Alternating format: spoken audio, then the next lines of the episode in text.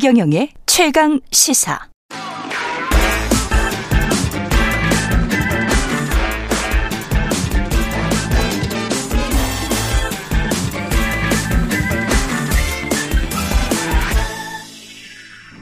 네, 최경영의 최강 시사 한 번 더 뉴스. 오늘은 경향신문 박순봉 기자와 함께하겠습니다. 안녕하십니까? 네, 안녕하세요. 영화 같은 사건이 일어났네요. 택시 기사 음. 살인 사건. 이게 내막이 어떻게 된, 어, 이, 참, 어, 떻게된 겁니까? 이 쭉 스토리를 한번 따라가 보죠. 네. 예. 일단 처음 그 시간 순서대로 좀 말씀을 드릴게요. 그런데 예. 이게 아직 경찰 수사 단계거든요. 예. 그래서 확정된 내용은 아니고요. 음. 경찰 수사 내용하고 피의자가 자기 범행 인정한 진술 내용이거든요. 요거 예. 섞어가지고 좀 전해드리겠습니다. 예. 일단 처음 사건이 일어났던 건 지난 20일 밤 11시쯤이었습니다. 음. 고양시 쪽이었고요. 30대 남성 A 씨 결과적으로는 이제 범행을 저지른 사람인데 피의자입니다. 네, 이 예. A 씨가 운전하던 차하고 60대 남성 택시 기사가 운전하던 차가 접촉 사고가 나게 됩니다. 접촉 사고가 났어요. 이거 영상을 보면은 쌍방과실처럼도 보여요. 음. 그런데 이 A 씨가 음주를 한 상태였다라고 하거든요. 예. 그래서 A 씨가 경찰을 안 부르면은 음. 합의금하고 수리비를 충분히 주겠다. 이렇게 얘기를 하게 됩니다. 그런데 예. 지금은 돈이 없다. 그러니까 집에 가서 주겠다. 이렇게 제안을 했다라 그래요. 예. 이렇게 얘기를 해서 파주가 집이었는데 이 자기가 살고 있는 집으로 택시 기사를 데려갔습니다. 이때 이동할 때는 각자 자기 차를 타고 이동을 하게 됩니다. 예. 그리고 여기서부터는 이제 이 A 씨의 주장인데 음. 집에 가서 얘기를 하다가 잘 협상이 안 됐다라는 거죠. 얼마를 예. 줄지. 그래서 우발적으로 이 택시 기사를 살해했다. 그리고 집 옷장에 택시기사의 시신을 숨겨뒀다 이렇게 진술을 한 상태입니다. 우발적으로 살해했다라고 하면 아무래도 뭐 형벌이 좀 낮아지니까 그렇게 이야기를 한 것 같은데 네. 계획살인도 지금 가능성 배제할 수 없 다는 거잖아요 경찰은. 그렇죠 배제하지 않고 있습니다. 예. A 씨의 주장이 거짓일 수 있다라는 거죠. 계획된 걸, 걸 수도 있다라는 건데 일단 음. 처음부터 합의금을 줄 생각도 없었고 살해하기 위해서 유인했을 가능성도 배제하지 않고 있는 거고요. 예. 그리고 음주 때문이라고 얘기를 하긴 했는데 결과적으로는 지금 이제 다른 범행도 곧 전해드리겠지만 있었거든요. 그렇죠. 그런 범행을 좀 은폐하기 위해서 이런 행동을 한 게 아니냐 이렇게 추정해 볼 수 있는 그런 상황도 있고요. 만약에 경찰의 음주운전으로 잡혀가면 또 다른 살인 사건이 발각될까봐 그 전에 그렇죠. 했던 맞습니다. 일단 예. 경찰에는 가지 않으려고 최대한 노력을 했을 가능성이 있다라는 거죠. 음. 그리고 범행 뒤에 A 씨가 증거를 삭제하기도 했거든요. 예. 그 택시 있잖아요. 그걸 자기 음. 집에서 800m 떨어진 공터로 몰고 가서요. 이제 블랙박스 메모리 카드를 삭제하고 빼내기도 합니다. 음. 그리고 이후에 택시기사 신용카드로 수천만 원 대출도 받고 물건도 샀거든요. 이렇게 빼돌린 금액이 5천만 원이고요. 야. 특히 이 중에서 카드로 명품 가방을 사가지고 여자친구한테 선물해주기도 했습니다. 그런데 이게 어떻게 잡히게 된 것이고 그리고 이 사람의 집에 또 시신이 있었다? 그 시신이죠. 그 택시 기사의 시신이 택시 기사의 있었던 시신. 건데. 예.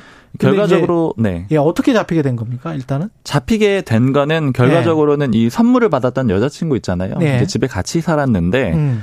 그 여자친구가 집에 시신이 있더라. 이렇게 신고를 하면서 범인이 잡히게 된 거고요. 예. 그 앞과정이 좀 있어요. 그날이 예. 이제 크리스마스 날인데요. 이 택시 기사의 가족들이 경찰에 실종 신고를 했거든요. 음. 왜냐하면 집에 5일째 안 들어온 거잖아요. 집에 음. 돌아오지도 음. 않고 전화를 해도 안 받더라는 겁니다. 그리고 카카오톡 메시지로 연락을 하면 그것만 답변이 왔는데 뭐 바빠 배터리 없어 이렇게 답변이 왔는데 어. 이게 평소에 이 택시 기사의 말투가 아니었다라는 거예요. 그래서 수상했기 때문에 결과적으로는 가족들이 그 25일 새벽에 3시 35분에 경찰에 신고를 했고요. 실종 신고를, 신고를 하게 됩니다. 예. 그리고 그로부터 8시간 뒤에 이 A 씨, 이 피의자의 여자친구가 또 경찰에 신고를 하게 되거든요. 이게 11시 22분쯤이었는데 옷장에서 시신을 찾은 다음에 놀라서 경찰에 신고를 하게 된 겁니다. 아, 옷장에 시신이 있다. 네, 옷장에 예. 죽은 사람이 있다. 이렇게 신고를 했습니다. 근데 이 파주에 있는 아파트 남성이 살던 그 아파트도 본인 소유가 아니었고 이 여자친구 또 다른 여자친구가 있었는데 전 여자친구의 소유였었다. 맞습니다. 예. 경찰이 보니까 그게 굉장히 의심스러웠던 거예요. 음. 자기 집도 아니고 전 여자친구라고 얘기를 하는데 음. 이전 여자친구 집에 살고 있다라는 것도 좀 이상하고요. 근데 그 전 여자친구는 없어요 지금? 그렇습니다. 전 여자친구가 없고 연락을 해도 연락이 닿지 않았던 거예요. 그래서 네. 이제 이런 정황을 가지고 계속 물어보니까 A 씨가 자백을 하게 됩니다. 네. 지난 8월에 살해를 했고 같이 동거 중이었다 그래요. 파주 내 한강주류의 시신을 유기했다 이렇게 진술을 했는데 이 집에서 한 6km 정도 떨어진 그런 지역입니다. 와. 경찰이 A 씨 진술 근거로 수색 작업을 진행을 하고 있는데 네. 아직까지 찾지는 못했어요. 시신은 못 찾았고요. 음. A 씨 주장대로라면은 범행을 하고도 그 이후에 그 집에서 쭉 살아왔던 거고요. 이 A 씨는 특별한 직업 같은 건 없다라고 합니다. 음. 그리고 지금 경찰 쪽에서 나오는 얘기는 이 집주인 여성 외에도 이 A 씨 주변 인물들 중에 연락이 닿지 않는 사람들이 있다라는 거예요. 예. 근데 연락이 안 닿는 것만 가지고 좀 우려할 건 아닌데 이 한 여성 명의의 휴대전화를 이 A 씨가 갖고 있었다라고 합니다. 몇 명요? 한 명이요. 한 여성 명. 명의 한 여성 명의의 아, 아, 여성 한 여성의 또 다른 여성의 맞습니다. 휴대전화를 갖고 있었다. 그런데 이 여성이 또 연락이 안 된다라는 거예요. 이 여성은 또 연락이 안 된다. 그래서 지금 경찰이 이 부분도 지금 같이 수사를 하고 있습니다. 그러니까 두 명은 이미 살해를 한 것으로 본인이 진술을 한 거예요. 이미. 네, 인정을 한 거죠. 인정을 했습니다. 그리고 또 다른 여성의 휴대폰을 가지고 있는데 그 여성의 도 연락이 안 된다. 네, 그래서 그 부분도 좀 지켜보고 있는 상황이고요. 예. 검찰이 이 A 씨에 대해서 구속영장 청구했거든요. 예. 오늘 오전에 영장실질심사 진행할 예정인데 지금 이 영장실질심사는 이제 앞서서 택시기사 살해 사건으로 그 혐의로 그렇게 음. 영장실질심사를 받는 거고요. 또 나머지 혐의들은 아직 적용도 안 된 상태입니다. 빌라 사기 뉴스는 지금 비슷한 사건들이 계속 일어나고 있는 것 같습니다. 네, 굉장히 예. 유사한 사건이 또 하나 있었는데 20대 빌라왕이라는 이름으로 언론에 보도가 되고 있거든요. 예. 27세 여성 송모 씨인데요. 지난 12일에 인천 자신의 집에서 숨진 채 발견이 됐습니다. 경찰이 유서를 발견했거든요. 음. 신변 비관하는 내용이어서 극단적인 선택을 한 걸로 추정이 되고요. 예. 이송 씨 집 현관에 보면은 재산세 체납 통지서 그리고 내용 증명 이런 우편이 잔뜩 있었다라 그래요. 예. 이 송 씨는 인천 미추홀구 중심으로 수도권 지역의 빌라랑 오피스텔 수십 채 이상 보유한 걸로 추정이 됐는데 예, 갭 투기를 한 거죠, 이 사람이. 맞습니다. 지금. 자기 예. 돈 없이 갭 투자로 산 거고요. 음. 지금 주택도시 보증공사가 확인한 물건만 50세대가 넘는다라고 하거든요. 그러니까, 그러니까, 보험 가입된 물건만 50세대가 넘으니까 예. 실제는 그보다가 숫자가 훨씬 더 많을 가능성이 높겠죠. 세입자들은 어떡합니까, 이건?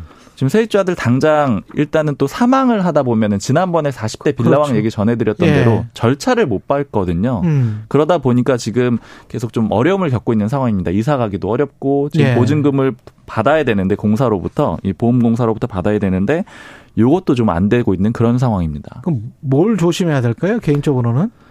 깡통 전세 조심해야 되는데 이제 많이들 알고 계시겠지만 예. 좀 보수적으로 잡으시는 게 중요할 것 같아요. 대출이 만약에 있다 그러면 대출하고 전세금 합쳐서 집값의 70% 이하인지 좀 확인을 하셔야 되고요. 음. 사실 이것보다 더 보수적으로 잡아야 되는 게 최근에 집값이 그렇습니다. 하락하고 있잖아요. 하락하고 그런 것까지 염두에 좀 두셔야 되고요.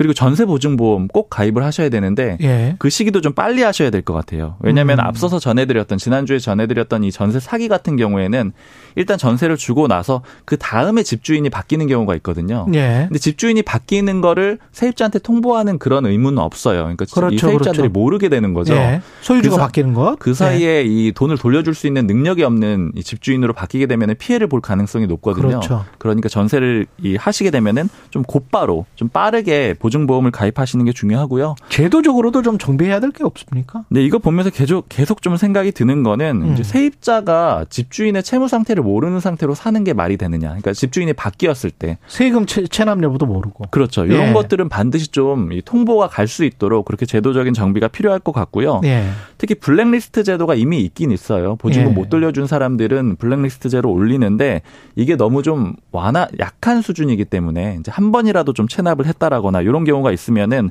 바로 좀 블랙리스트제에 올리는 그런 방식이 필요할 것 같습니다. 꼭 블랙리스트뿐만이 아니고 북유럽의 핀란드처럼 그냥 세금을 다 투명하게 공개해 버리는 것도 괜찮은 방법이지 않을까 그런 네. 생각이 듭니다. 예, 지금까지 예 박순봉 기자였습니다. 고맙습니다. 감사합니다. KBS 1라디오 최경영 최강시사 듣고 계신 지금 시각 8시 39분입니다.